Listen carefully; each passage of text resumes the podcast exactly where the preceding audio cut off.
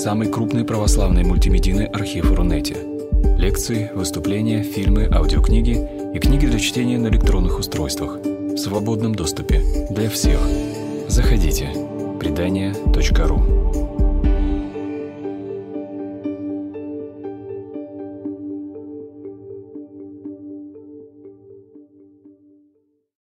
Представиться, меня зовут священник Дмитрий Самсонов, я клирик храма святителя Стефана Пермского в Южном Бутове.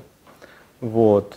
Э, я уже имел честь однажды выступать на портале предания.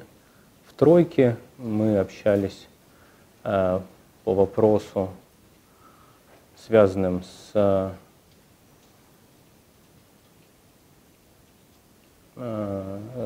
обсуждался вопрос между священником, психотерапевтом и психиатром между Антоном Марковичем Бурно, Мариной Сергеевной Филоник и мной, посвященный вопросу страха с той или иной позиции, с позиции священника, психотерапевта и психиатра. Вот сейчас тема немножко другая.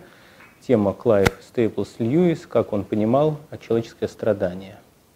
Ну, как писатель Льюис знаком российскому читателю в основном по хроникам Нарнии письмам Баламута, два, наверное, самых известных его произведения, на портале предания с чудесными, замечательными лекциями, которые посвящены другим произведениям Льюиса, выступала, я надеюсь, еще будет много раз выступать Мария Александровна Штейнман.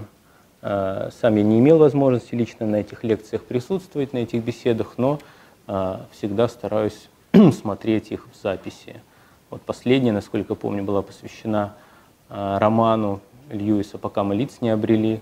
До этого было посвящено расторжению брака. Очень интересная лекция, если кто-то хочет послушать, очень советую. Вот. Э, творчеству Льюиса были посвящены моя дипломная работа и диссертация в магистратуре Московской духовной академии. Э, какое-то время Льюисом очень увлекался, и поэтому я хотел бы поделиться с вами немного тем, о чем я сам знаю, к чему я сам пришел, что я сам узнал вот во время учебы. Как я уже сказал, тема, о которой я хотел бы сегодня с вами поговорить, это тема страдания. То есть в чем в разные периоды своей жизни Льюис видел смысл человеческих страданий, как он отвечал на страдания, как если бы оно было вопросом, да, какой он ответ давал на человеческое страдание, как это отражалось в его произведениях разных периодов. А, среди самых разных текстов я пытаюсь найти что-то общее, что объединяет и примеряет различные взгляды писателя – при этом, конечно, мое мнение остается субъективным. А, рассказ мой получится, наверное, довольно пестрым. Где-то будут мои размышления, где-то я немножко поцитирую самого Льюиса, где-то уже буду обращаться а, к тем специалистам, которые свои исследования когда-то посвящали Льюису, и я их мнение, я их точки зрения каким-то образом воспринял. Вот. Я думаю, что сначала у нас будет такая повествовательная часть, а потом я с радостью выслушаю и постараюсь ответить на ваши вопросы. Вот. Я предлагаю разделить жизнь Льюиса на три значительных больших этапа. Первый – это детство, э, его атеизм до момента обретения веры. Второй – это период его христианского писательства. И третий – это период после смерти его супруги Джой Дэвидман Льюис – я буду опираться на автобиографию Льюиса во многом, настигнуть радостью, она была издана. Вот. И хотел бы предложить для начала, вот в первом этапе, несколько эпизодов, которые я сам посчитал значимыми. Они станут для нас вот такими небольшими окошками, а, которые будут проливать свет на жизнь писателя. Первое значимое переживание горя у Льюиса – это смерть матери после тяжелой болезни, когда Льюису было около 9 лет. Э, события, связанные с ее похоронами, как он сам пишет, вызывали в нем страх и отвращение, а из жизни исчезли надежное счастье и прежняя безопасность. Льюис жил с семьей до этого возраста в Северной Ирландии, и э, в автобиографии пишет, что действительно до смерти матери это был период такого детского безмятежного счастья, э, которое наполняло его радостью. И это не просто слова о том, что исчезло надежное счастье и прежняя безопасность который Льюис подготовил и выдал в своей автобиографии. На самом деле в его письмах, которые также изданы, но, к сожалению, лишь на английском, но не на русском языке, на русском издана небольшая часть писем, вот. Эти выражения повторяются, он повторяет их своим корреспондентам. То есть я не думаю, что он кривит душой. Я думаю, что он действительно выражает свои самые искренние чувства. И подобный ужас он испытывал потом в наиболее тяжелых и наиболее неприятных жизненных обстоятельствах. Он об этом пишет. Мы об этом тоже немножко скажем. Отметим также связанный э, с этим прискорбным событием опыт богообщения. Льюис обращался к Богу с молитвой об исцелении матери, стараясь волевым усилием вызывать в себе уверенность, что молитвы непременно будут услышаны. Вот. Но, к сожалению, вот на тот момент его первая молитва оказалась, может быть, наивная, да, неуслышанной. А, Дуглас Грэшем, приемный сын э, писателя, а, сохранил детское воспоминание в своей, автобиогра... Э, в своей биографии Льюиса. И когда отец Льюиса поддерживал умирающую в агонии супругу, он напоминал ей о благости Бога. И в ответ он услышал ее слова «Что же такое мы ему сделали?» Эти слова Льюис запомнит, несмотря на то, что сам он их не упоминает, но потом в его произведениях они тоже будут встречаться. Это вот первый такой Э, такое небольшое окошко. Вот. Второе – это его отношение с Богом в то время, когда он учился э, в школе, в школьной системе. Э, в то время опыт общения с Богом, молитвы, участие в общественных богослужениях стали соединяться в душе Льюиса со страхом наказания. Льюис писал автобиографии о несоответствии своих чувств тому, о чем говорилось в молитвах. То есть он не мог механически вызвать в себе покаянное чувство сокрушение сердца, да, и он искренне пытался это сделать, у него не получалось. Льюис пишет о том, что он постоянно механически повторял одни и те же слова до тех пор, пока ему не казалось, что где-то в глубине души подобное чувство рождается. И, конечно, такие упражнения вскоре сменились усталостью, слабостью и безнадежностью. Позже в романе «Аллегории. Кружной путь», который тоже можно считать биографией Льюиса, но уже скорее вот такой художественный, а он э, э, вырисовывает образ хозяина, правящего вымышленной страной. Хозяин из большой буквы, как образ Бога. А хозяин позволяет жителям находиться в своих владениях, но при этом постоянно грозит им списком недопустимых поступков, за которые каждый может быть брошен в яму со змеями. И позже, знакомясь с оккультными учениями, писатель искал надежное пристанище от такого Бога. То есть постепенно у Льюиса создается образ Бога очень требовательный, очень жестокого, карающего за малейший проступок. Вот. У Льюиса в произведениях очень часто встречается такой термин «радость». На самом деле это один из ключевых терминов э, для писателя. Обладая очень острым умом и удивительным врожденным чувством красоты, Льюис с детства восхищался природой. На самом деле не только природой, его письма, особенно письма юношеские, в возрасте 14-16 лет, они полны ярких впечатлений от художественных и музыкальных произведений. Собственно, в биографии «Настигнут радостью» мы тоже об этом читаем. Мне запомнился из писем почему-то один такой фрагмент. Он делится со своим другом детства, с которым он дальше дружил всю свою жизнь, с Артуром Гривзом, э, своим впечатлением об одной девушке красивой, которую он увидел где-то на улице. И он ее сравнивает с музыкальным произведением.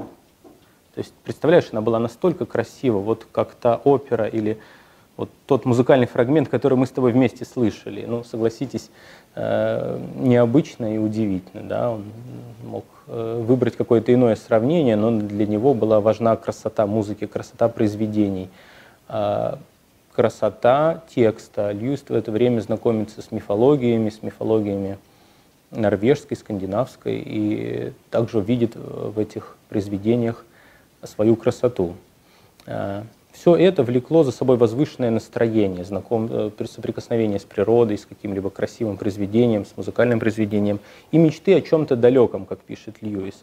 Но сама природа или образы из книг или восприятие музыки оказывались лишь символами, а не объектами желания. И вот стремление к чему-то идеальному через соприкосновение с красотой, гармонией, целостностью стали вот таким желанным чувством, которое Льюис назвал радостью или joy, да, по-английски, или зензёхт по-немецки, тоже он это слово употребляет, потому что часто английские или немецкие слова вот, э, несут какой-то свой оттенок, вот это вот томление, может быть, да, в немецком, если я не ошибаюсь.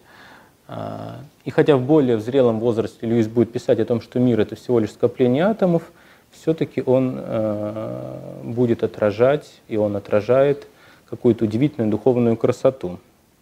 Я предполагаю, что в этот период для Льюиса, в период его подросткового возраста, в период молодости, а, в центре жизненного мира находился человек и достижение этим человеком, скажем так, простого человеческого счастья. И страдание в это время заключалось во всяком препятствии достижению вот этого счастья, будто поступок или действие, которое совершался против человека, или какие-то обстоятельства, такие как смерть, болезнь, может быть, теснота лишение тех или иных радостей, наслаждений, удовольствий, которые человек имеет по праву, становилось страданием. И вот для меня большим доказательством того, что это так, того, что я, наверное, в этом не ошибаюсь, а, послужило отношение Льюиса к войне. В 19 лет Льюис был призван на военную службу а, во время Первой мировой войны. В принципе, он, как рожденный в Северной Ирландии имел право отказаться, если я ничего не путаю, от службы в вооруженных силах Англии и не участвовать в войне, но он по собственному желанию избрал этот путь и пошел и принял участие в военных действиях. В автобиографии «Настигнут радости» есть э, такое вот яркое описание войны. Оно не очень лицеприятное, но прошу меня сразу простить, э, прочту как есть, как написано, э, слов не выкинешь из песни и написанного пером также не вылобишь. Холод и ужас, вони распластанные снарядом люди, обрубки, все еще шевелившиеся, словно раздавленный червяк, сидящие стоящие трупы, грязная голая земля. И вот, перечисляя увиденное на полях сражений, Льюис утверждает, что все это постепенно стерлось из его памяти. Вот мне кажется, что э, книга, написанная середине 50-х годов, хранящая такое яркое и такое тягостное воспоминание, она, пожалуй, говорит об обратном, что все-таки, может быть, ему очень хотелось это забыть, но это при нем сохранялось. И письма писателя, например, вот я цитирую одно письмо от 1939 года, то есть э, перед началом самой Второй мировой войны, Льюис пишет также об ужасах войны, о боли и смерти, несправедливости и унижении, голоде и жажде. Он замечает, что предпочел бы умереть, чем пережить все это снова. То есть, конечно, война сохранялась у него в памяти. Именно ужас войны он сравнивает с ужасом, который он пережил при смерти матери. То есть маленькая такая вот, маленький мостик, который соединяет два этих страдания в его жизни. И после Первой мировой войны в письмах у Льюиса мы можем видеть противопоставление мира некой духовной идеальной красоты, куда звала писателя радость, которую он видел бликами в природе, видел бликами отзвуками в музыкальных произведениях, миру боли и страданий, которые принесла война миру, миру реальному. И реальный мир оказался сам при этом безгранично жестоким и враждебным по отношению к человеку. И Бог, который сотворил этот мир, если он существует, а в тот момент Льюис, как он пишет в биографии, потерял веру, но я не думаю, что это совсем так. То есть, скорее, он был обиженным очень на Бога и старался эту обиду как-то Богу высказать. Вот, Бог оставил свои создания без помощи и поддержки. Или похоже, что Он не просто их оставил, но Он намеренно этот мир разрушает. А, во многом об этом первый поэтический сборник Льюиса «Spirits in Bondage», который на русский обычно переводится а, название сборника «Угнетенный дух». В него вошли поэтические произведения, написанные Льюисом в период с 915 по 918 год. Порядка 30 небольших стихотворений, примерно половина из них, если я не ошибаюсь, около 14, посвящены войне. Вот. К сожалению, на русский этот сборник не переведен. Я взял на себя смелость и моменту написания диплома, и вот сейчас, когда я готовил лекцию, перевести э, некоторые стихотворения, либо их отдельные части, и хотел бы э, с вами поделиться ими.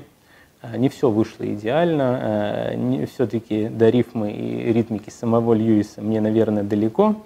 А где-то рифма вообще только подразумевается, чтобы сохранить темп и ритм и размер э, стиха.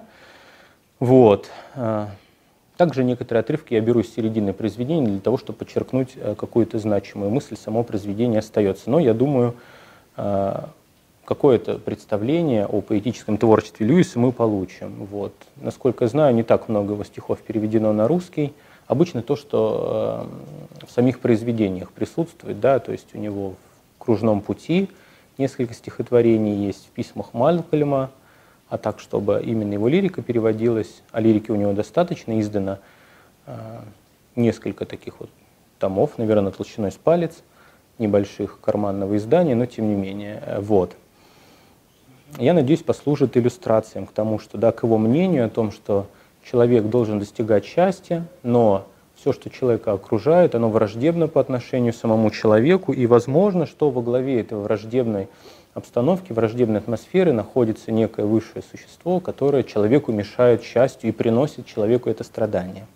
Вот. Э, самый первый стих сборника «Satan speaks», то есть э, «Сатана говорит», очень такое достаточно сильное стихотворение. Я сначала прочту, а потом постараюсь э, дать какие-то комментарии. Вот. «Я природа, великая мать, я закон, других не смей искать. Я капля росы на прекрасном цветке, я жало, что плоть разрывает в тоске. Я давка и грязь меж траншей на войне, я плач, разъедающий душу вдове, я хлесткой волны нестерпимый удар, я снаряд, смерть, ревущий мой дар. Я факт и рассудка темничная клеть, чтоб бурю желаний твоих запереть. Я паук, что сеть для лова соткал, я зверь, обнаживший кровавый оскал, я волк, что стремится на солнце напасть, поймать и закинуть в голодную пасть. А, человек оказывается окружен э, со всех сторон враждебной средой. И в одном из писем, кажется, 19 года Льюис пишет вот этому своему другу о том, что он вывел такое равенство в окопах войны. Природа равно материя, равно сатана. Ну, как олицетворение всего злого. Видите, да, тут и снаряд, и я вот пока ехал на лекцию, подумал, да, волк, который стремится напасть на солнце, наверное, Льюис имел что-то такое апокалиптической скандинавской мифологии, да, как э, в их представлениях кончины мира, о волке, который поглощает мир. Потом этот образ часто также будет в стихах у него этого периода присутствовать. Я думаю, что большую роль сыграли, наверное, еще вот детские страхи о том, что Бог — это суровый судья. Э, несколько произведений по стилю напоминают жалобу или плач. Знаете, вот как древнерусский плач, горевание, сетование. А вот небольшой отрывок из стихотворения «Ода на Новый год». Тут рифма держится уже не так четко, но а, я постарался вот сохранить именно ритм. «Среди смертей Бог показал нам путь к кончине мира. Яростью войны большой и малой мы окружены. Ни места нет, ни островка, чтоб нам крушение бури вместе пережить. Напрасно молимся, нам не остановить не побороть ту силу, что теперь нас обрекает на борьбу и смерть, и мира древнюю стирает красоту. А, опять, э, обстановка исключительно враждебная, и простые смертные не могут изменить свою судьбу и обрети, и обрести счастье. То есть они находятся перед лицом такой силы а, могущественной и такой сокрушающей, что э, им ничего не остается делать. Еще одна часть стихотворения. Стихотворение называется «Апология». Э, когда я переводил его для диплома, я допустил несколько ошибок. Я уже сейчас, когда перечитал их, поправил, потом э, расскажу где. «Когда ко мне, о Деспина, придут, с вопросом горьким люди, почему в своих возвышенных поэмах и стихах я радость или честь не воспевал и не принес их страждущим в войне, чтобы сердца людей в напасти и беде, погасшие, надеждой осветить, и вместо ада райский сад взрастить. Иди же к ним и каждому скажи, что горя больше нет, чем вспоминать в сурой могиле ворохи червей, поля в цветах, что улыбались нам. А, на тот момент я, может быть, не очень хорошо был знаком Э, с греческой мифологией, да, и Деспина я переводил э, как одно из имен да, Пресвятой Богородицы, поэтому у меня вначале стояло «когда ко мне чистые придут». А потом я уже понял и прочитал в исследовании, что действительно это Деспина, одна из детей Диметры, часто она олицетворяет, заждествляется с Персифоной, э, владычицей да, подземного мира, но так бывает не всегда. Это в то же время отдельное божество. Э, оно относится к культу элевсинских мистерий. И как сам Льюис пишет в своем эссе «Страдания», который мы сегодня также будем много обсуждать, э, эти мистерии были направлены на то, чтобы убежать от злого и жестокого Бога. Я думаю, он имел это в виду, когда обращался именно к этому персонажу. Основные темы следующие. Да, это ужас войны, смерть, крушение надежд и в лучшем случае это безразличие Бога.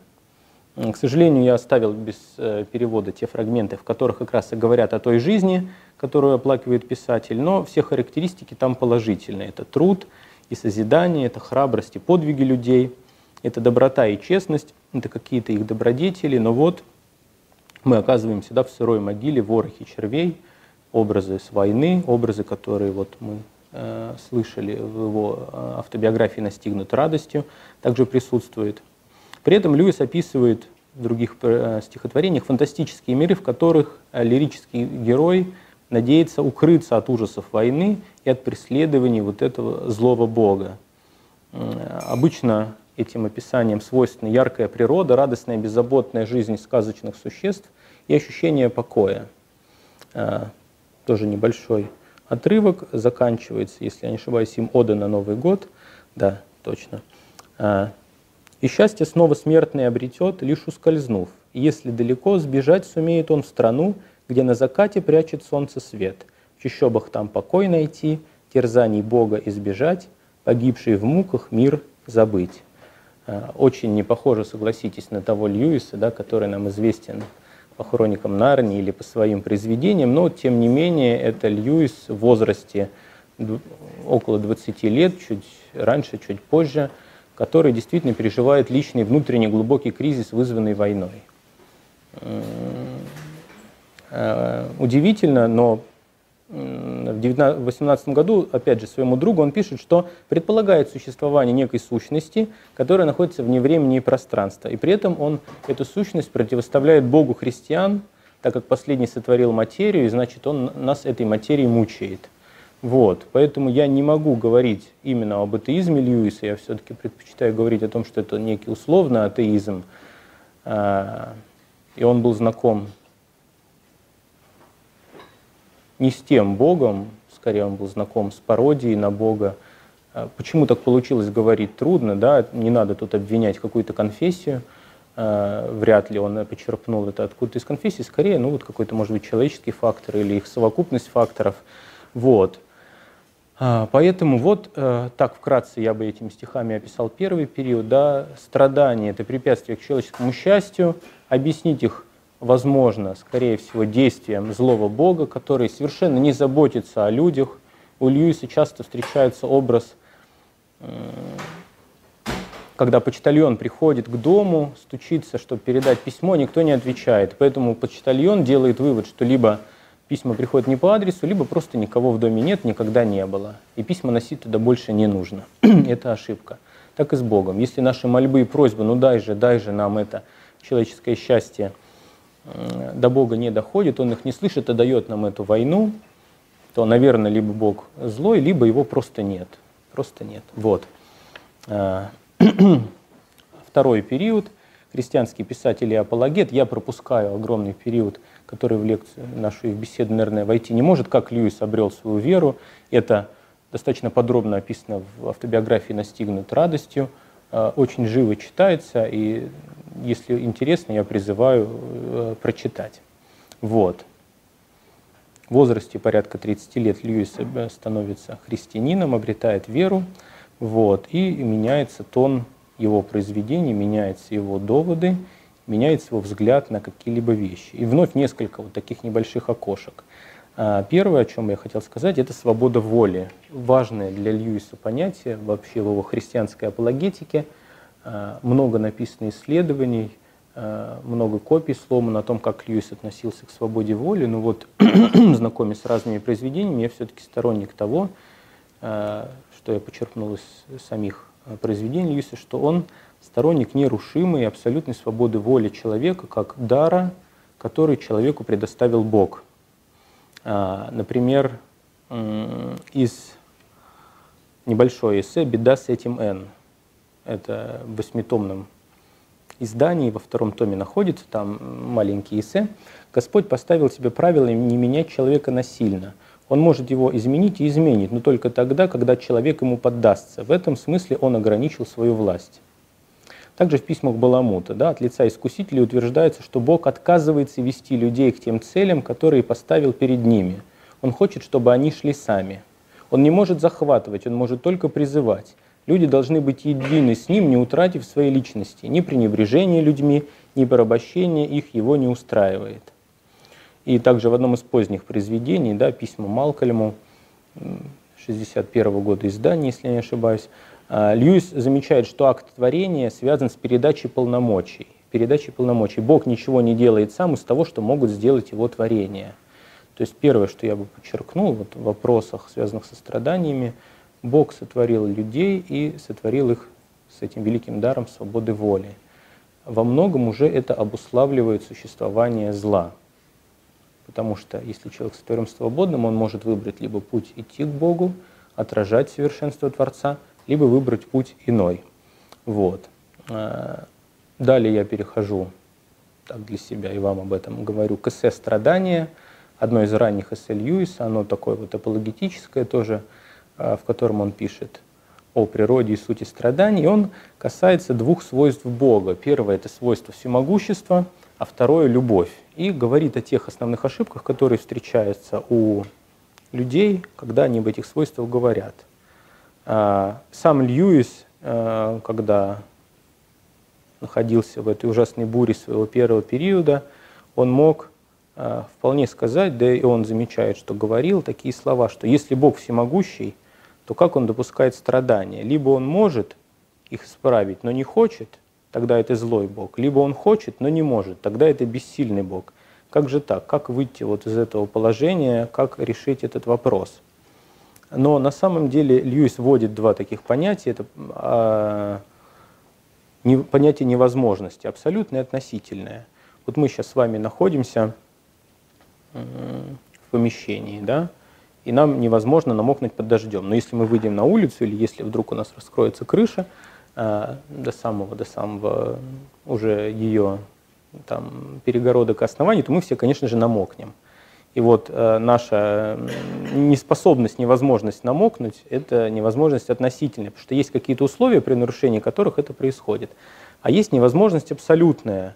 То есть, ну, просто то, чего не может произойти, иначе это было бы абсурдно. И вот Льюис считает, что для Бога сотворить мир, в котором люди наделены свободой воли, и в то же время избавить всех людей от зла и страданий, это Э, невозможность абсолютная. Не надо ей э, Божье всемогущество испытывать, потому что Бог не творит глупости, Бог не творит абсурда. Э, у него есть такой удивительный образ, как если бы кто-то захочет вас ударить палкой по голове, палка в это же время превращается в поролон. Если вы захотите о каком-то человеке подумать плохо, ваши мысли сразу теряют связность, и все плохое, оно как в песок вода оседает, его больше нет. А, такой мир был бы довольно странным и очень не то чтобы даже вычурным, а вот просто фантастическим и непонятным, страшным и пугающим. Э, два э, возможных варианта. Либо избавить от страданий, превратив людей в автоматы, либо допустить страдания, но при этом сохранить людей со свободой воли, которые сами выбирают идти к Богу. Это тот шаг, это тот великий риск, э, второй вариант – на который пошел Бог в своем мире. Задавать ему вопрос, Господи, почему ты так сделал, Льюис считает ну, избыточным. Значит, на то была это Божья воля, значит, человеческое счастье, значит, развитие человека как вида, того, кто создан Творцом, быть его соправителем в мире, быть тем, кто о мире заботится, уже немножко переходя на язык Евангелия, о том, кто должен быть светом миру, да, городом, стоящим наверху горы – а, значит, это риск с точки зрения Бога оправданным. И э, второе свойство – это свойство любви, которое очень часто путают с попустительством и с мягкостью. Очень такой с юмором пример. Нам бы хотелось, чтобы мы делали что угодно, а Бог говорил, да ладно, пускай развлекаются. Нам нужен в сущности не отец, а небесный дедушка, добродушный старичок, который радовался бы, что молодежь веселится – и создал мир лишь для того, чтобы нас побаловать. А, конечно, это не так. И четыре примера очень интересных приводит Льюис. Я э, расскажу лишь об одном. Кто читал, наверное, помнит, кто не читал. А, вот, есть возможность послушать и потом прочитать об остальных примерах. А, художник нарисовал две картины. Одну из них он исполнил несколько десятков мазков, поставил в угол, и она в углу находится. Скорее всего, он больше к ней не подойдет, потому что она простенькая картина, а, которая его внимание не заинтересовала и никак не привлекла. А есть картина, над которой он трудится месяц, два, три, еще больше, ее отставляет, смотрит на нее, подходит, исправляет какие-то мазки. И вот если бы картина была одушевленной, она бы могла сказать, ну зачем ты меня мучаешь? Поставил бы как ту, мою сестру, я бы уже отдыхала, и вот мои страдания от постоянных исправлений прекратились бы. Но на самом деле художник создает шедевр. И э, если можно было так сказать, какую из картин художник любит больше, наверное, мы бы сказали, что художник любит больше ту картину, в которую он вкладывает больше своих сил и старается превратить ее действительно в произведение искусства. Вот. Так и мы, это, наверное, любимое в каком-то смысле да, произведение искусства Бога, которое он старается привести к счастью. А проблема в том, что у нас с Богом понятия о нашем счастье разнятся. И Бог, конечно, старается привести к истинному счастью, как Он видит его, мы на нашей жизни сопротивляемся, мы хотели бы, как та картина, сказать, нет, хватит, достаточно, а, мне кажется, уже все хорошо, и так постою, высохну, буду кого-то радовать, нескольких человек, а тебя готовят к Лувру или каким-то другим, в общем-то, большим собранием. И э, вот такая цитата. «Любовь по своей природе требует совершенствования своего предмета» что простая доброта, терпящая в предмете все, кроме страдания, представляет собой в этом отношении полярную противоположность любви. То есть есть доброта, э, и так сойдет, как в том знаменитом мультфильме «Мальчик с печкой», и так сойдет, и любовь, которая требует совершенствования предмета. Вот. Это такие вот тоже три небольших окошка, и э, очень кратко я хотел бы сказать о грехе. Ну, наверное, потому что грех – это тема для отдельного разговора. А, для меня она тоже входит вот в какой-то как спутник в тему, да, как Льюис мыслил человеческое спасение, в чем оно заключалось. Это тема уже моей диссертации. А, а сейчас вот буквально кратко. Да, грех – это изменение воли человека, когда, находясь перед выбором, я могу выбрать Творца как объект поклонения, или могу выбрать себя как объект поклонения, объект любви, объект приложения всех своих жизненных внутренних э, сил и энергий. Человек, обладающий свободой воли, выбирает себя и ставит себя на место Бога. Это как бы первый грех, вот такой вот основной, наверное, грех, из которого проистекают все остальные частные грехи. Вот. С того момента, как тварь э, с того момента, как тварь осознает Бога как Бога и самое себя как себя, перед ней открывается жуткая альтернатива – избрать центром Бога или же себя. Вот. Человек замыкается в самом себе и перестает э, ощущать необходимость единства с Богом. Может быть, э, когда-то это возникает, но это в любом случае не постоянно, и намного чаще человек обращается к себе. Э, и человек может, как я уже сказал, не только приближаться к Богу, обладая свободой воли, но и отдаляться от Него. И в состоянии таком измененной воли я боюсь, что эгоизм и стремление к удовлетворению каких-то своих э, страстей с большей вероятностью приводит к отдалению к Богу, чем к приближению к Нему. Вот. И не случайно, что в трактате «Просто христианство» Льюис предупреждает о реальности финального мятежа против Бога. То есть, как знаете, этот, э, это знаменитая опория, да, что может ли сотворить Бог камень, который он не может поднять. Вот похоже, что такой камень с точки зрения Льюиса это человек, что Бог э, настолько уважает свободу воли человека, что э, все поглощающее, казалось бы, желание Богом спасти всех людей, дать любовь свою колоссальное счастье человеку, оно приткнется, а то, что человек в своей жизни изберет вот какое-то призрачное счастье, с ним будет находиться. Вот так ведет себя человек. Как Бог может вообще вот на это ответить? На возможность финального бунта, на то, что человек избирает не Бога и то счастье, которое человеку действительно преобразит, а какое-то свое счастье. Просить о том, чтобы божественная любовь довольствовалась нами в том виде, в каком мы существуем, все равно, что просить, чтобы Бог перестал быть Богом – Его любовь по природе вещей должна ужасаться иных позорных пятен на нашем нынешнем характере. И поскольку Он уже любит нас, Он должен прилагать усилия, чтобы сделать нас достойными людьми, достойными любви. А, такая тоже очень немножко сложная цитата, да, меня во время диплома пугала, вот это должна ужасаться. Но потом уже я понял, что тут нет оттенков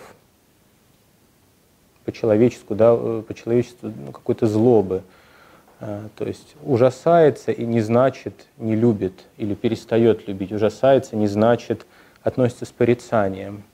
А, можно ужасаться, как э, любящая мама ужасается, да, что там, ну не знаю, разбили ее любимую вазу, но при этом ребенка она любить продолжает, она может охать, она может расстраиваться, но э, идеальная мама не пойдет с ремнем за это ребенка наказывать, там, ставить в угол и как-то свой гнев и свое раздражение э, в этом случае реализовывать. И Льюис пишет такую смелую фразу «Любовь вправе причинять страдания тому, кого любит, если его надо изменить и сделать достойным любви». Э, тяжелая э, фраза для меня. Часто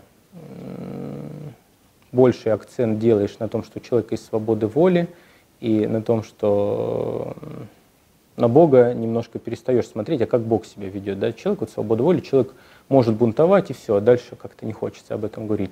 А Бог старается человека а, страданиями с точки зрения Льюиса звать. То есть свобода воли человека не налагает ограничений на действия Бога. И Бог не вмешивается в природу человека, не меняет его, свободу воли не отбирает, не ломает, да, простите за грубое слово, но вправе показывать человеку, а, что вот на данном этапе человек не прав. Э, собственно, слова, которые были вынесены в анонс нашей с вами встречи, да, страдание – это мегафон, э, которым Бог кричит человеку, когда другие средства Бога, уже его любовь или его убеждения оказываются э, неуслышанными, да, которым человек не внимает. С точки зрения человека может показаться все-таки, что Бог и вмешивается, и даже разрушает планы, и препятствует счастью. Так думал и сам Льюис в молодости – и теперь писатель отвечает также стихотворно самому себе.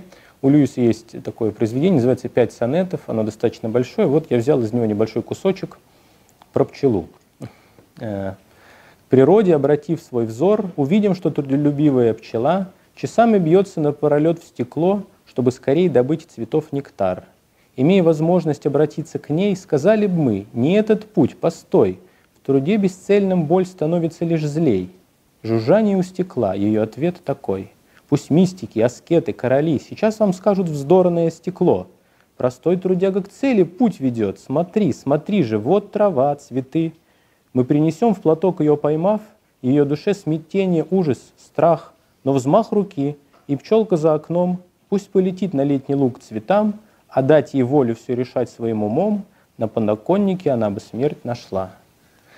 А, ну да, немножко с юмором, пчелка бьется и бьется и бьется, ну вот же, вот же цветы перед вами, непонятно, почему у меня не получается. Ты ее ловишь, о ужас, как же так, меня лишают, меня мучают, меня загнали в какой-то платок, а потом раз, она оказывается за окном, и все уже хорошо, она у этих цветов. А, вот. Наверное, это то место, где нужно оговориться, что Льюис основные свои произведения пишет в системе координат человек и его личный грех, а, и его личное изменение воли.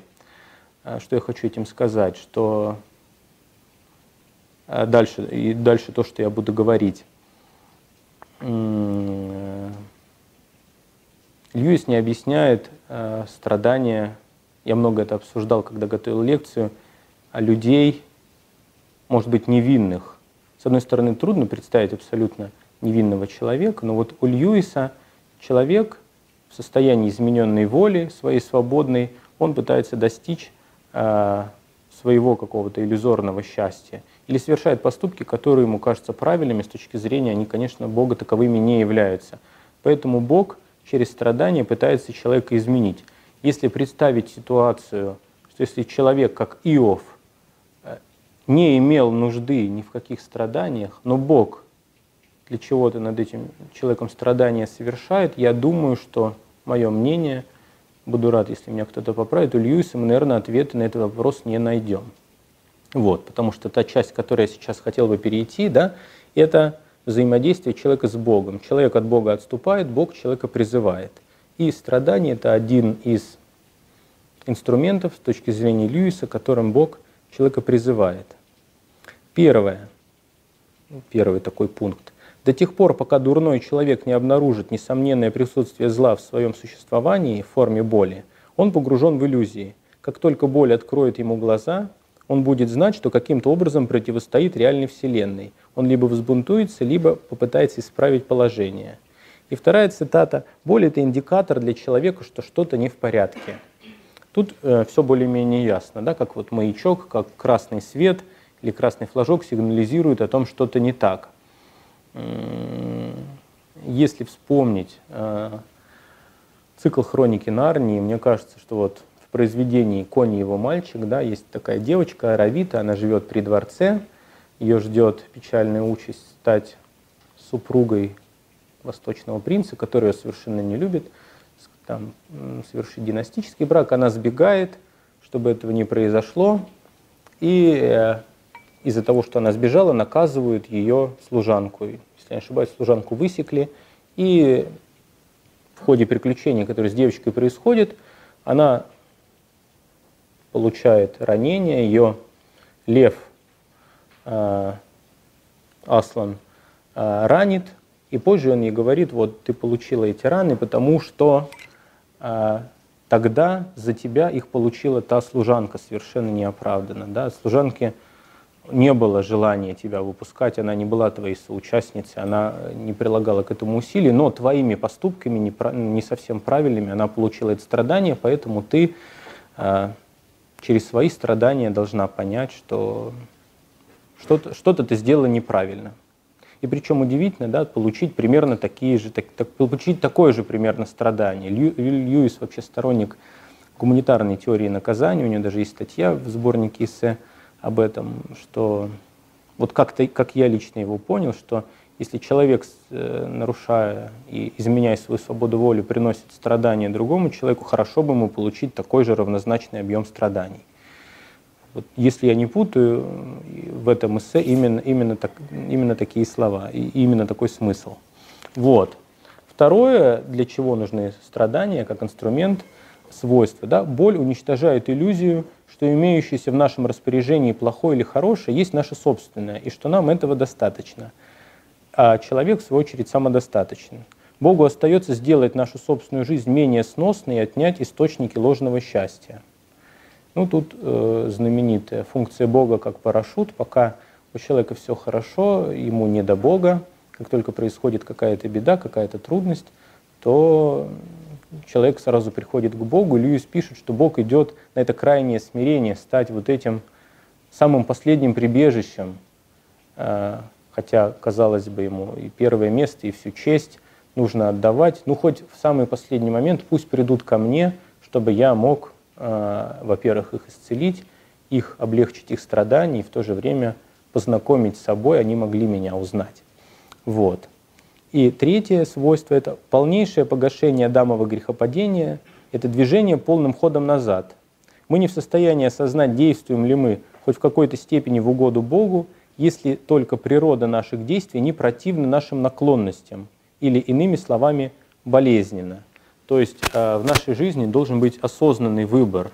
Если нам что-то нравится, то мы, наверное, это не выбираем с точки зрения Льюиса. Выбор есть тогда, когда у нас вот две альтернативы, выбор каждой из частей э, которых он болезнен. Выбрать Бога или выбрать э, что-то другое. То есть это такой вот путь самоотречения, наверное, сродни, ближе всего можно сравнить со скезой. А, только в таком случае мы действительно выбираем Бога, и в таком случае мы исправляем свою волю. Вот. И третий период, а, на самом деле много тут э, не скажешь, это период после смерти супруги писателя Джой Дэвидман. А, брак был достаточно коротким, познакомился Льюис с американской поэтессой в переписке. Она, насколько я помню, впечатлилась его произведениями. Они переписывались, он пригласил ее в Англию. У нее была очень тяжелая ситуация с мужем, кажется, муж пил. Вот, возможно, дело доходило до рукоприкладства. Льюис какое-то время разрешил пожить ей с двумя детишками у себя. Ну, они общались, э, возникли чувства. И вот в 1956 году э, состоялся их брак, а в 60-м году его супруга умирает от э, рака, рака кости, кажется, да, очень тяжелый период, когда она восстанавливался, был период ремиссии, потом период вот, уже все-таки, к сожалению, большому умиранию. И после смерти супруги Льюис пишет э, дневники, э, которые называются в русском переводе «Есть они», называются «Боль утраты». Четыре дневника, которые он пишет после смерти супруги и изливает туда свои чувства, связанные с э, этим событием. Он, э, что изменилось в восприятии страдания. Да? Если второй период мы можем так вкратце суммировать, что э, есть свобода воли человека, есть грех, как изменение воли человека, которое приводит э, к страданиям, к страданиям как то, что мы нарочно делаем против наших ближних, причиняем боль, и страдания как выбор ненастоящего своего счастья, иллюзорного своего счастья, и страдания как ответ Бога, и некий целительный инструмент, который позволяет наши огрехи исправить то вот в этот период Льюис возвращается к тяжелым воспоминаниям первого периода своего творчества. Свои страдания он уподобляет огненному валу в окопах Первой мировой войны с обстрелами, длившимися часами.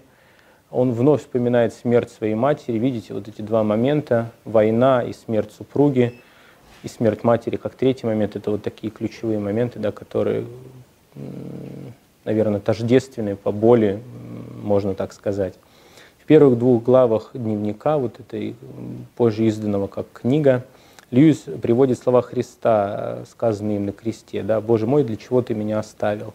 Тоже подчеркивая тем самым, насколько тяжело переживает эту утрату.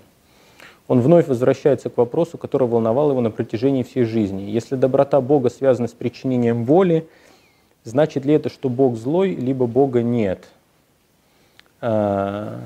И не является ли мнение о том, что Бог милосерден, лишь отчаянным желанием людей ощутить сверхъестественную помощь в моменты скорби?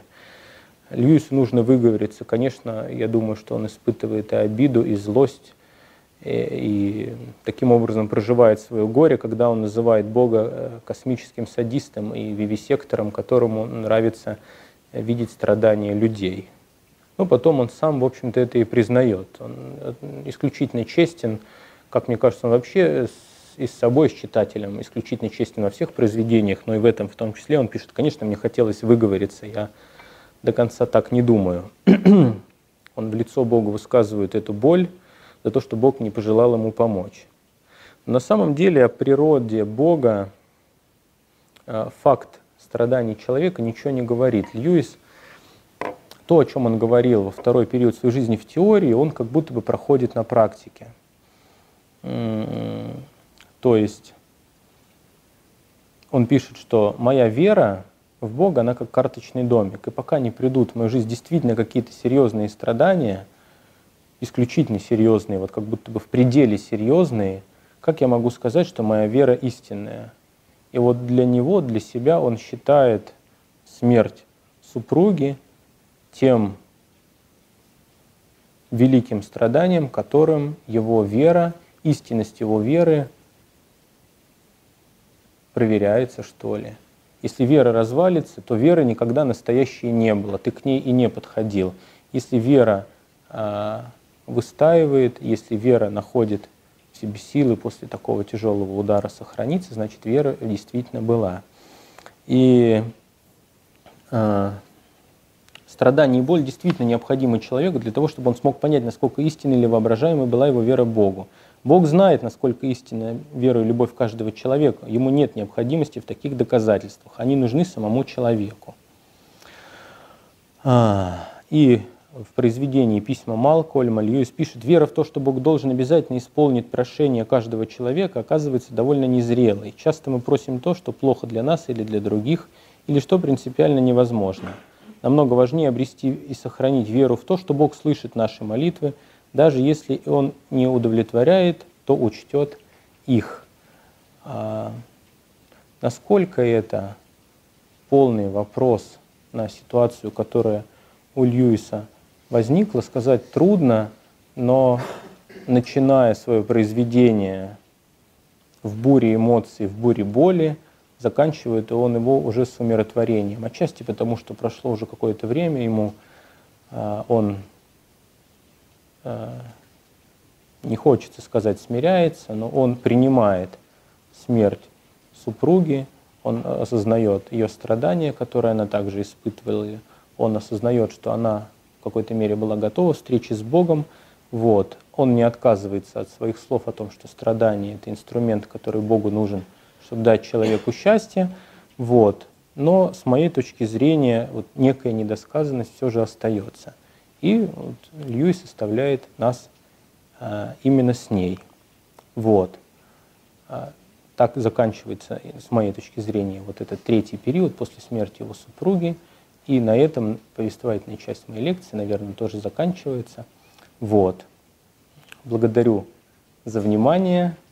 Э, извиняюсь, если было немножко сумбурно. Вот. Э, но это то, с чем я хотел бы к вам обратиться, то, что я хотел бы вам рассказать, то, что мне самому в произведениях Льюиса, в его жизни, в его, скажем так, христианском а, апологетическом подходе а, было важно и значимо. Вот. Если у вас есть какие-то вопросы, я с радостью постараюсь на них ответить. Вот я про себя скажу. Я, наверное, пришла сюда, чтобы услышать или понять а после прочтения боли утраты, какой все-таки вывод он делал, что это было для него. Вы совершенно верно сказали, что он как будто бы смиряется. Последняя часть, она такая умиротворенная, действительно. Но поначалу он а, приходит к богоборчеству. Он готов отвергнуть Бога, не просто называя его жестокосердным или там наказующим. Тем более, что почему же не задать вопрос, э, что он хотел изменить в самом Льюисе или в его жене? Во имя чего эти страдания? Для чего они были? Для чего? Вот вы тут всякие разные факторы приводили, чтобы изменить человека, чтобы проверить, насколько его сильна вера. А, простите, если я не все запомнила, еще какие-то были, mm-hmm. так сказать, факторы. И тем не менее, вот если конкретно говорить, вот тут особый всплеск эмоций, да? Ну, не эмоции, чувства, эмоции это скороспелое что Тут всплеск чувств. Так во имя чего эти страдания? Вот ваше мнение лично. Да, я скажу вам, как я понимаю, это единственное, наверное, что я могу сделать. А, мне кажется, ответ на такой вопрос дается каждому вот в таких страданиях лично. И, возможно, Льюису не все удалось передать, что он ощутил. Именно поэтому есть некоторая недосказанность. А, возможно, она появилась, когда он пытался это вот переложить все на письмо. Потому что, когда я читаю, ну действительно, вот второй период жизни – это страдание человеку за что-то – ты не так выбираешь свое счастье. Да, ты выбрал, простите, да, там перейдем на какой-то грубый язык, счастье в алкоголе, или счастье в славе, или, ща... или ты там приносишь друг... вред другому человеку. А тут Льюис вот как раз ближе всего оказывается к состоянию Иову. Иова, он не понимает, то есть была жена, была радость, общение, два взрослых человека друг перед другом раскрывались по всей полноте. И мне кажется, вот его объяснение о том, что а, это мне нужно было для того, чтобы проверить мою веру в Тебя, Господи, что она рассыпется ли она или не рассыпется, это не вполне то, что нам нужно. Но он и не может это, он, понимаете, это настолько личный опыт, что не всегда его можно изложить. Его вот, э, когда человек переживает такую, такую боль, я, к сожалению, видите, я не могу я, вижу, я не, не уполномочен говорить, потому что как-то в своей жизни ну, такую простите, боль я не переживал. Ну вот я пережила такую да, боль. Я, я прекрасно понимаю. Я... Нет, не такую боль я пережила. Я ну, потеряла ребенка. 20 лет я живу в муке, мучениях. И все пытаюсь понять, зачем это было, для кого это было нужно. Чтобы ушла молодая прекрасная девушка. И осталась жить ее мать сиротой. Во имя чего? Что я стал лучше? Нет.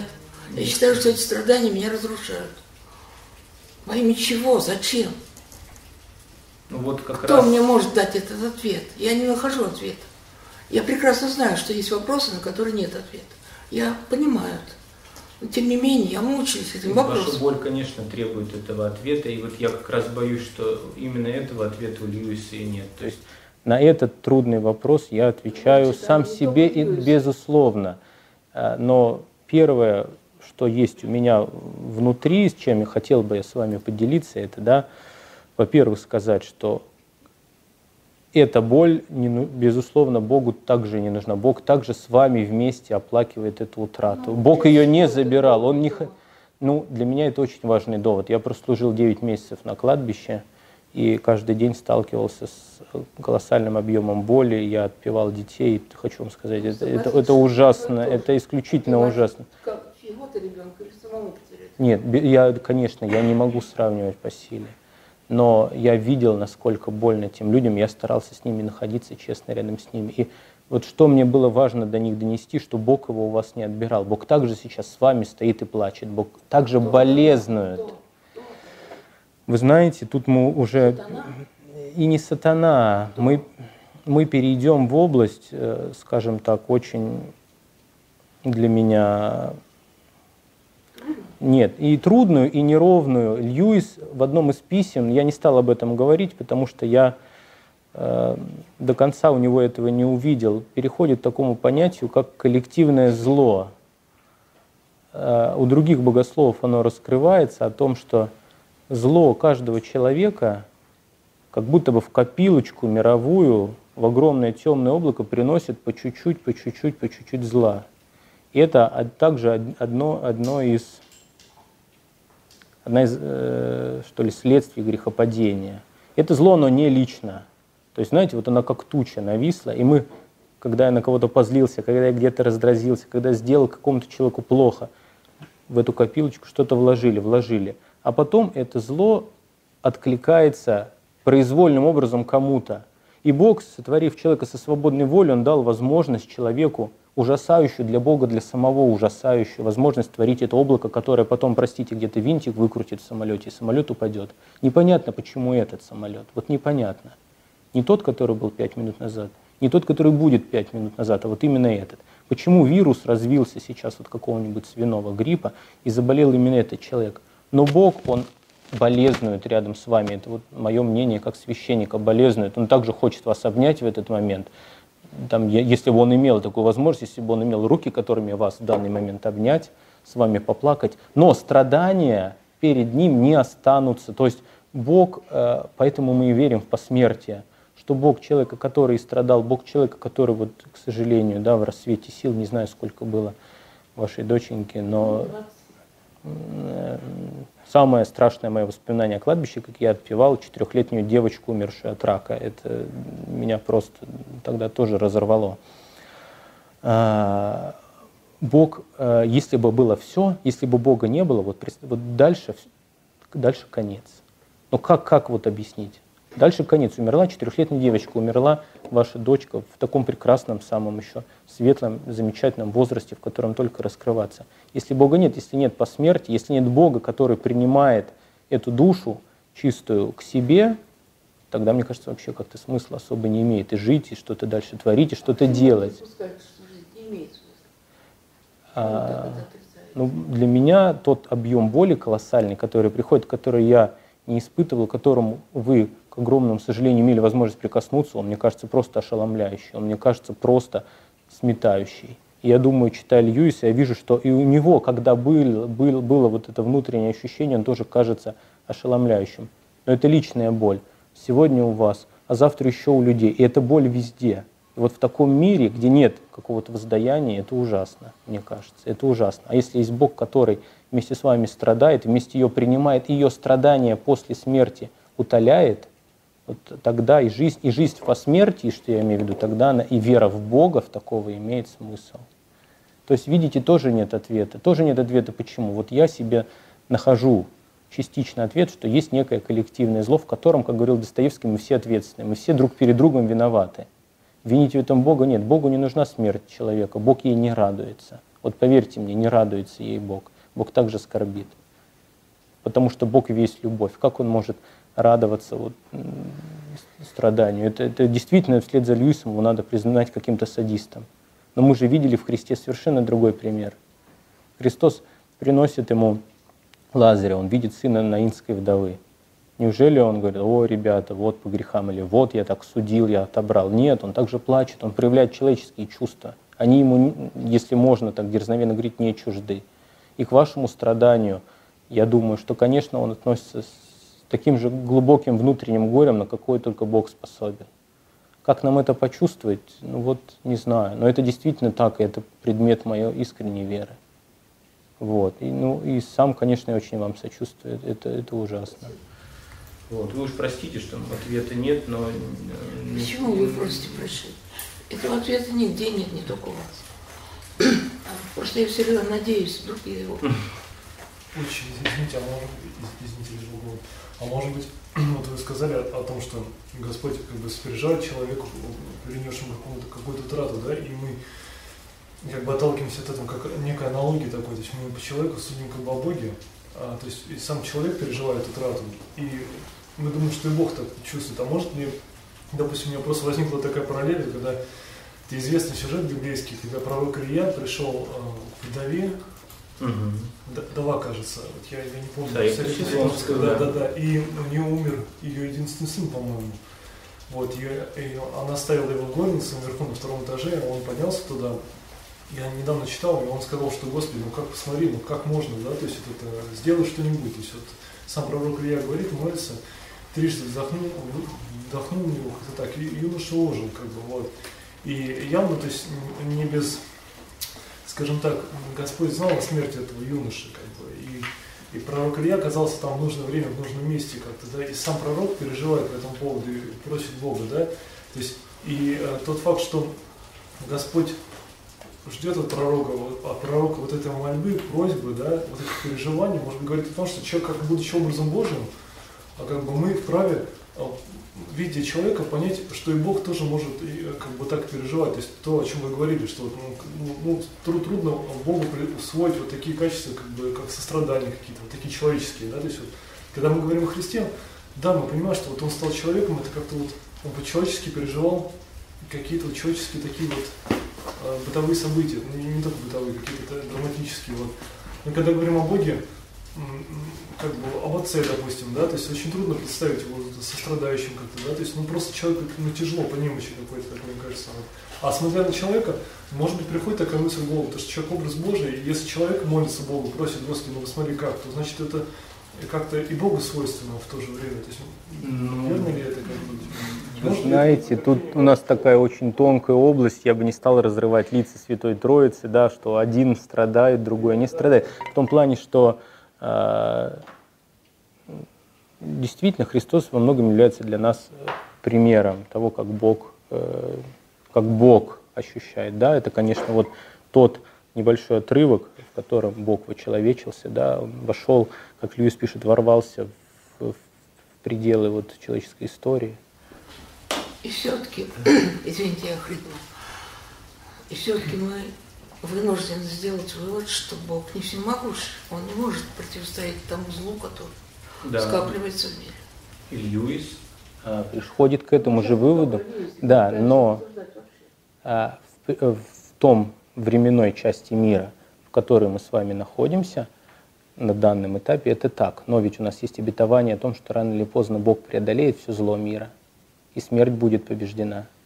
То есть от, Бог может дать только определенный ответ на зло. И его ответ – это наше славное воскресенье, великий день Яхва. Да, там вот вечное обетование Ветхого Завета, которое приходит исполнить Христос. Рано или поздно смерть будет побеждена, и зло будет побеждено. И Христос призвал нас быть сотворцами этого события. И мы же верим, что рано или поздно мы все воскреснем в телах. Это будет ответ на смерть, и ответ на боль, ответ на страдания. А пока, пока мы живем в этом мире, пока Бог позволяет миру вот в таком виде, в каком быть, э, он постоянно проигрывает. Я, ну, уж коли лекция по Льюису, я на, на Льюисе постоянно ссылаюсь, что Бог постоянно проигрывает. Если взять концепцию ада у Льюиса, да, Бог ведь по Льюису никого в ад не загоняет. Двери ада закрыты изнутри, как написано да, в расторжении брака. Бог каждого бы себе хотел призвать. То есть можно представить, да, гипотетический диалог. Ну идите ко мне, я с радостью дам вам свою любовь и счастье. А человек говорит, нет, прости, у меня свое иллюзорное счастье, дверки в аду за собой, за тобой закрываю. И поэтому каждый там находящийся – это поражение Бога. Поражение, которое он сам себе позволил, сотворив такой мир, сотворив людей, которые готовы стать его сотворцами. Э, маленькое примечание, что по этому произведению, вы знаете, да, да, «Страна теней». Ну, видишь, Shadowlands э, разные. Да, да, да, есть, есть два, насколько я помню, даже два есть. В одном Антони Хопкинс играет. Да. Да, ну вот, да, да, да, да, да, да, да. Да, да, да, да. Я смотрел, но отрывками смотрел. Да, очень. Мне почему-то пришла в голову аналогия. Помните, у блаженного Августина у него был любимый друг, который умер. И вот когда он очень прилепился сердцем к этому другу, и когда э, друг умер, он в исповеди пишет, что э, типа вот, Господи, я прилепился к земному, а земное, оно же все тленно, и это не вот мое страдание от его смерти, это э, неизбежное следствие того, что я прилепился не к тебе, Господи, не к вечному, а именно к чему-то, что исчезает. Ну, То есть это как бы его ошибка, он сам признает ее и кается в ней. Немного дерзновенно. Ну, да, это дерзновенно, я понимаю, но почему-то у меня такая ассоциация возникла. Можно. Нет, на, наверное, да. Мы, каждый мы же субъективно воспринимаем. Поэтому мы и делимся сейчас своими мыслями, да. Еще вторая мысль, то, что вот, э, ну, вот Льюис всю жизнь практически прожил одиноким. И фактически он как монах жил, и вот когда Бог ему подарил такой внезапный брак, неожиданно немножко, после того, как его жена умерла, вместо того, чтобы как-то испытывать благодарность Богу, он первое время не смог преодолеть своего страдания, и он не замечал радости от того, что он ее получил, но замечал то, что ее потерял. И как бы вот в этом он называл Богу, типа, почему ты так со мной поступил. Ну да. Я думаю, что это вообще для любого человека ну, естественно. Ну, может быть, да, это первый период после ее утраты. То есть он, у него как-то, вот в его произведениях еще не наступила вот такой переоценка ценностей, что, Господи, спасибо за это страдание. Э, что, за, за то, что ты сначала Вот кажется, подарил. к концу этого произведения уже подобные нотки там есть, но действительно это же ужасно. Это, а, скажите, пожалуйста, а после боли утраты, когда он писал что-то, он писал что-то ведь, правда? Да, это тут тоже спрашивают про последний период его жизни, последние три года. Известно ли что-то о его вере в Бога в этот период? Ну да. Я предполагаю, так как Джой умерла в 60-м году, э, дневник, дневники были написаны вот э, приблизительно, она умерла в декабрь, по-моему, 60-го. В это время есть еще одно произведение э, «Письма к Малкольму о молитве», издано в 61-м. И все, больше его произведений изданных я Что не знаю. В следующем произведении он возвращается, его вера в нем, так сказать, опять становится. Но мне кажется, оно и в воле утраты вернулось. И ну вот у меня до... Я думаю, что возвращается, потому что и письма, то есть я читал э, письма, то есть письма Льюис писал до самой смерти, и в письмах та же, та же вера в Бога, та же уверенность, которая была вот в нем на протяжении всей жизни. То есть я считаю, что он вернулся. Я не видел там в письмах какого-то перелома после да, 61 года, когда он был более депрессивным или он затрагивал какие-то иные темы. Да? То есть э, точно так же до последнего он уверял своих корреспондентов, вот как-то укреплял их в вере, да, старался разрешить какие-то вопросы. Я не видел явных изменений. Вот, потому что письма Льюиса изданы очень подробно, начиная с 14-летнего возраста, заканчивая буквально две недели до смерти. Вот, э, или там вот прямо буквально, буквально. Таких вот изменений не было. Видно изменения, да, после того, как он вот был молодым, вот этот бунт первого периода, потом он становится христианином, явно меняется тон, это видно, меняется вообще как бы э, то, как он ведет дискуссию, его аргументы меняются.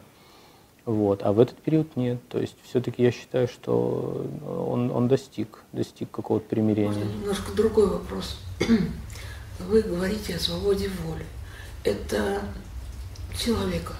Это ваше мнение или это мнение Льюиса? Потому что одновременно мы знаем такое утверждение, что ни один волос не упадет человека без воли Божьей. То есть вот некоторые авторы, например, Александр Мень, отец Александр Мень, он оставляет нас с этим парадоксом и говорит, да, принимайте и то, и другое. Например, принимайте и волю человека, да, что свобода воли, и принимайте то, что вот все в руках Божьих. А, я очень аккуратно цитирую цитаты, чтобы всегда сохранять контекст. Э, нет, нет, нет, я про то, что нет, э, э, ну, с одной стороны, мы должны увидеть, а где же здесь противоречие. Может, там и противоречия это нет в контексте этой цитаты. Все-таки есть. Нет, я знаю, да, отец Александр. Он нам как бы дает это, протягивает, говорит, вот живите с этим противоречием. Э, Мое мнение все-таки отлично, что противоречий, наверное, нет. А, конечно, в первую очередь я транслирую мнение Льюиса. Я пришел рассказать о том, о Льюисе. Я стараюсь быть объективным. Э, и э, в этом мнении я с Льюисом согласен. Мое субъективное мнение такое же, что все-таки свобода воли – это нерушимый дар. Нерушимый дар, то есть тот, который сам Бог, как вы видите, страданиями может обтесывать, направлять, но не менять полностью, не брать человека как кусок глины, смяв, раздавив, разорвав, разместив разные углы, такого нет. Человек, даже находясь под воздействием Бога, под теми страданиями, как пишет Льюис, и я в принципе с ним согласен, может ожесточаться и на это не отвечать. Он просто может заткнуть уши, за, закрыть глаза, сказать нет, нет, нет, нет. Происходит какой-то сюрреализм, происходит непонятно что, но я двигаюсь вот в своем направлении. Я считаю, что Богом дана такая человеку свобода. Удивительная свобода и страшная, и в то же время, да, если эту свободу правильно мы используем, она ведет нас к Богу, да, к единству с Ним, к исправлению мира, опять же, к тому, что Христос нас как сотворца, сотворцов призывает. Есть вопрос от трансляции еще. Угу. Можно ли сказать, что боль от страдания, например, потери близкого, закрывает Бога так же, как и грех? Простите, можно еще раз? Я не расслышала. Можно ли сказать, что боль от страдания закрывает Бога так же, как и грех? Марин Филоник присоединяется еще быстро, кто добавил. Можно ли считать, что боль, которую испытывает человек вот в период резкого страдания, действует на человека как заслоночка, точно так же, как действует грех сам по себе, либо страх сам по себе? То есть если, если поставить в одну линию там, грех, боль и страх, Похожие ли они действия оказывают на человека? А вот не знаю. А вот не знаю. Грех и с точки зрения Льюиса, и во многом с моей точки зрения, это искажение воли. Боль – это и страдания вот при потере близких, например, это эмоции, это чувства, Э, возникающая, часто которые мы не можем контролировать. Вот мы как раз тоже это обсуждали, что человек не в состоянии контролировать возникновение своих чувств и эмоций, но в состоянии контролировать их да, развитие и течение. А, не знаю. А мнение... Ну, пока не... Сейчас Нет, да? напишут. Тут есть еще вопросы, тогда буду зачитывать пока. Верно ли я поняла, что страдание – это крик Бога крик Бога человеку о том, что человек что-то делает не так. То есть всегда, когда мне плохо или происходят какие-то несчастья, надо искать причину, что я делаю не так. Мне сложно согласиться с таким взглядом, не верится, что Льюис так понимал. Наверное, я неверно поняла то, что вы говорили. А он... Ну и приводит э, цитату, кто согрешил, он или родители его, не он, а не родители Да нет, в, этой, в а... причинах этого не было. Нет, ну почему? Как раз, ну, э, я бы не стал э, смотрите, трудно отвечать за Льюиса, ну то есть то, как я увидел Льюиса, то, как я вот много лет с ним взаимодействую, стараюсь его понять, говорит о том, что если человек сам грешит, если человек сам идет к неверному счастью, то некоторые его страдания вызываются Богом для того, чтобы человека вернуть на путь истинного счастья. Все ли страдания Льюис, у него нет таких формулировок и нет он так не отвечает. Я у него такого не видел. Исключительно все страдания э, человек должен искать в себе. У Льюиса, как я уже сказал, есть зачатки вот этой идеи о коллективном зле, что просто вот вы сейчас вышли и подвернули ногу, просто потому что какой-то, простите, э, неумелый мастер неправильно что-то положил у вас под ногами. Хочет ли вам Бог что-то сказать? Нет, ничего не хочет сказать. Это просто мастер плохой. Бог здесь ни при чем. Вот. Э, но действительно у Льюиса есть, что иногда Бог старается человека направлять к настоящему счастью. Ты пьешь, пьешь, пьешь, а потом у тебя отравление, интоксикация, ты плохо себя чувствуешь, ты понимаешь, о нет, я делать так больше не буду, и переходишь на здоровый образ жизни, живешь еще 80 лет, и все у тебя хорошо. Понятно, что мы тут в область э, гаданий переходим, но вот то, как я увидел Льюис, то, как субъективно я пытаюсь его изложить в диалоге с вами, вот так. Да-да. Я извиняюсь. Я не знаю, как вам обратиться. Вы уже обратились, я слушаю вас. Священник Дмитрий, как вам удобнее, смотрите. Э, священник Дмитрий, смотрите, как вам самое удобно. Хорошо. Можно Дмитрий? Да, пожалуйста. Я за это время забыл, что Это смешно. Нет, вспомнил. Вот. На самом деле, в мире, в нашем мире, не буду говорить, так сказать, за другие страны, ну, скажем, наши, наши обители, распространено мнение, это парадигма даже, это не мнение, что всякое страдание – это наказание. Вот то, что сейчас вот был задан вопрос, он, собственно, был задан об этом. И этим, так сказать, с этим мнением в том числе и глубоко воцерковленные, глубоко, как на мой взгляд, верующие люди, и готовы его, так сказать, широко распространять. И когда, ну, допустим, ну, в том числе я много раз слышала, что это мне наказание. Ну, слышала я про других людей, что это им наказание, допустим, они болеют тяжело, уходят из жизни. Кто-то так на отмашь говорит, да это его наказали. Вы отдаете себе отчет, что это парадигма наших дней или нашей вот страны, я не знаю даже. Или это более широко распространено? Я отдаю себе в этом отчет, я с этим не согласен. Я всегда стараюсь находиться в диалоге с теми, кто так говорит. Всегда стараюсь? Находиться в диалоге с теми, кто так говорит, и не соглашаться с ними. А я не считаю, что это так. А я не считаю, что... Что? А, эти доводы, которые вы сейчас приводили.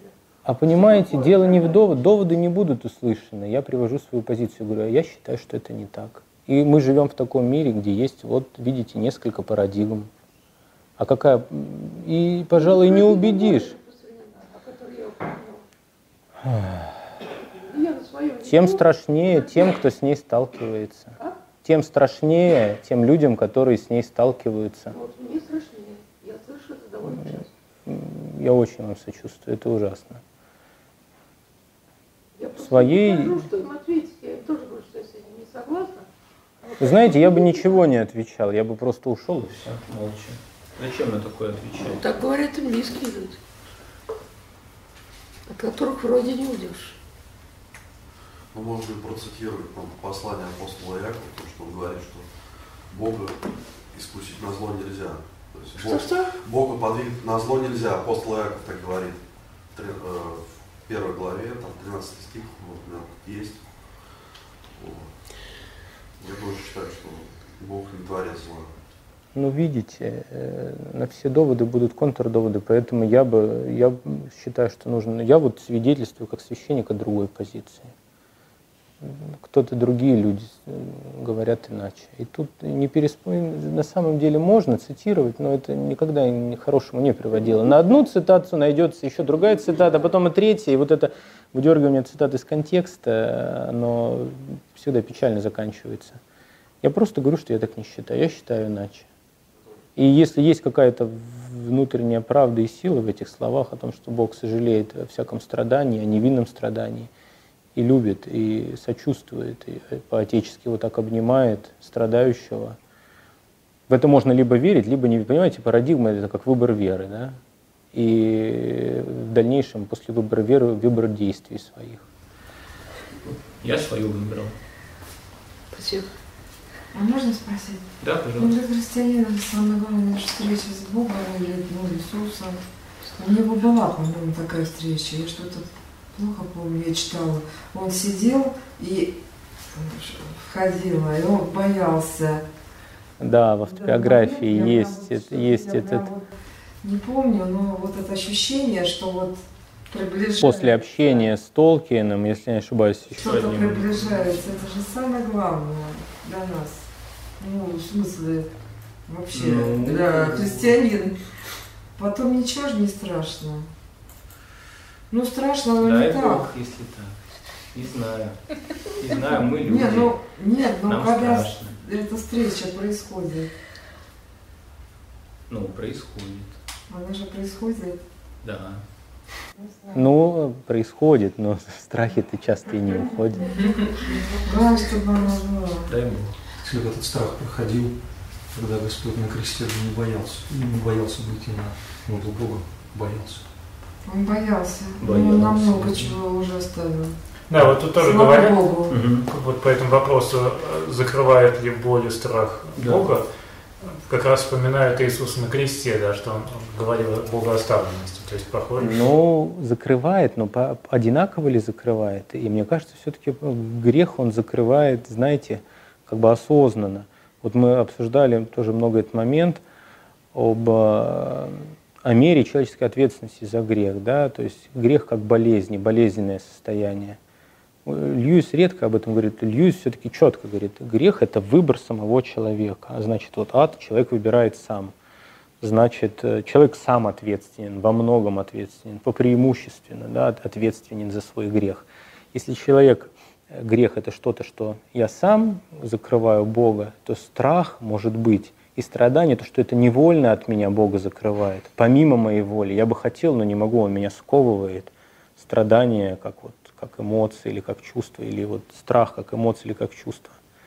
То есть если вопрос, в чем различие, то различие, наверное, в том в модусе действия, да, как бы грех закрывает. Я сам закрываюсь, а страх закрывает. Я бы и рад быть с Богом, но вот что-то выше моей слабенькой человеческой природы на меня сверху падает и закрывает. Если такой был вот вопрос. Может быть так. Но это мы сейчас вместе с вами размышляем. Пока такое на ум приходит. Какие у Льюиса были отношения с отцом? Вот у меня такое ощущение, что когда он обвиняет Бога в том, что он его наказывает, он проецирует образ отца. О, но я бы в эту сторону не стал бы копать. Отношения, конечно, были достаточно тяжелые, потому что отец переживал смерть супруги очень тяжело, он отстранился от детей, вот, и характеры у них тоже были достаточно несходные. Вот. Но этот вопрос, честно говоря, никогда не, вот, не становился фокус моих каких-то научных интересов. Просто знаю, что отношения были не тяжелые, но э, сохранялось общение, переписка велась и была, может быть, чуть более официальной, чем хотелось бы в отношениях между там, отцом и сыном идеальных, но тем не менее была. Вот. Больше из семьи Льюис общался со своим братом Уорреном, тоже э, как-то вот их дружба, она претерпевала Э, лишь укрепление. И после смерти матери они как-то больше друг к другу прилепились. Вот. Но мне кажется, именно вот такое проецирование все-таки э, отцовского не свойственно. Льюис на волне увлечения психоанализом начала 20 века, да, э, с ним знакомился.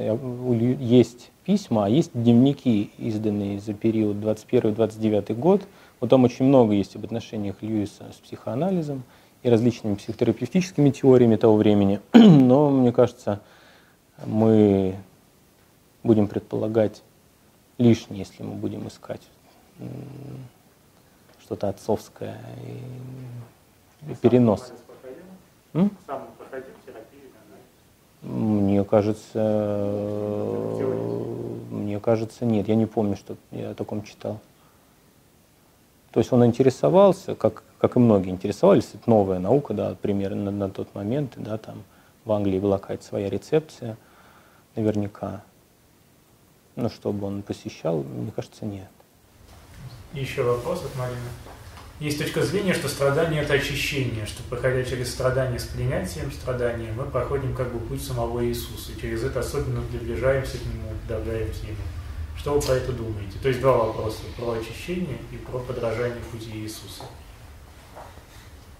То есть что про это думает отец Дмитрий и что ну, если есть данные? Что про это думает отец Дмитрий, это вопрос для следующей лекции, я думаю. Вот. Я думаю, что в этом что-то есть. Вот так пока кратенько. А, что, а, что Льюис об этом думает? Подобная точка зрения о том, что страдания имеют очистительную природу, была свойственна Макдональду, тому, кого Льюис называет своим учителем и использует в качестве лирического героя в произведении «Расторжение брака». Как и Льюис, нет, нет, Джордж Макдональд, удивительный писатель, очень интересный, автор таких произведений, как «Сэр Гиби», «Фантастас». А, вот, они есть на сайте предания, да, восхитительный, особенно «Сэр Гиби», всем советую почитать, он такой вот английская проза замечательная, прям вот она дышит какой-то такой английской свободой.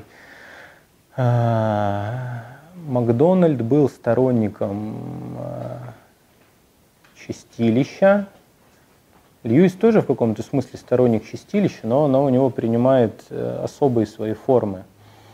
И Макдональд был сторонник э, апокатастасиса, в том, что рано или поздно Бог спасет всех и спасет э, тех, кто попал вот, в места, подобные адским, через страдания очистительные. То есть, э, ну, тут уже речь, э, правда, вот, э, вопрос Марины, видимо, был про страдания – во время жизни, но вот я у Льюиса не встречал, чтобы он их ассоциировал именно с очищением. Он их ассоциировал с изменением, с исправлением как изменением пути, но как э, страдание, как, как вот именно очищение, да, как выплавление, образ да, там, Юлиании Норической или мистиков католических. Нет, по-моему, я, я такого не встречал у Льюиса. А свое мнение, ну, в двух словах не расскажешь. Это, я говорю, отдельная лекция. Может быть, о том, как Льюис видел человеческое спасение, как он к нему относился. Об этом надо подумать. Тоже очень интересная тема. Льюис в этом плане очень самобытный автор и очень сильно отличается в целом от э, протестантского учения, да, классического. Льюис англиканин. Льюис англиканин, но да, в церкви Англии, но взгляды у него очень своеобразные, особенно на спасение. Да? Он, так, нескромно сказать, приближается к многим ранним отцам, вот к Ирине Леонскому, к, может, к Афанасию Великому, да. Но в двух словах не расскажешь. То есть я в диссертации брал различные теории искупления и старался просто вот увидеть место Льюиса, на что это похоже. Ну, вот если получится подготовить еще одну лекцию, она вот как раз будет этому вопросу посвящена. Лекция проведена и записана по заказу православного мультимедийного портала «Предание.ру».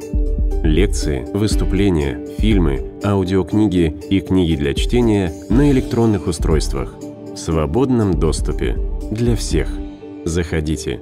Предание.ру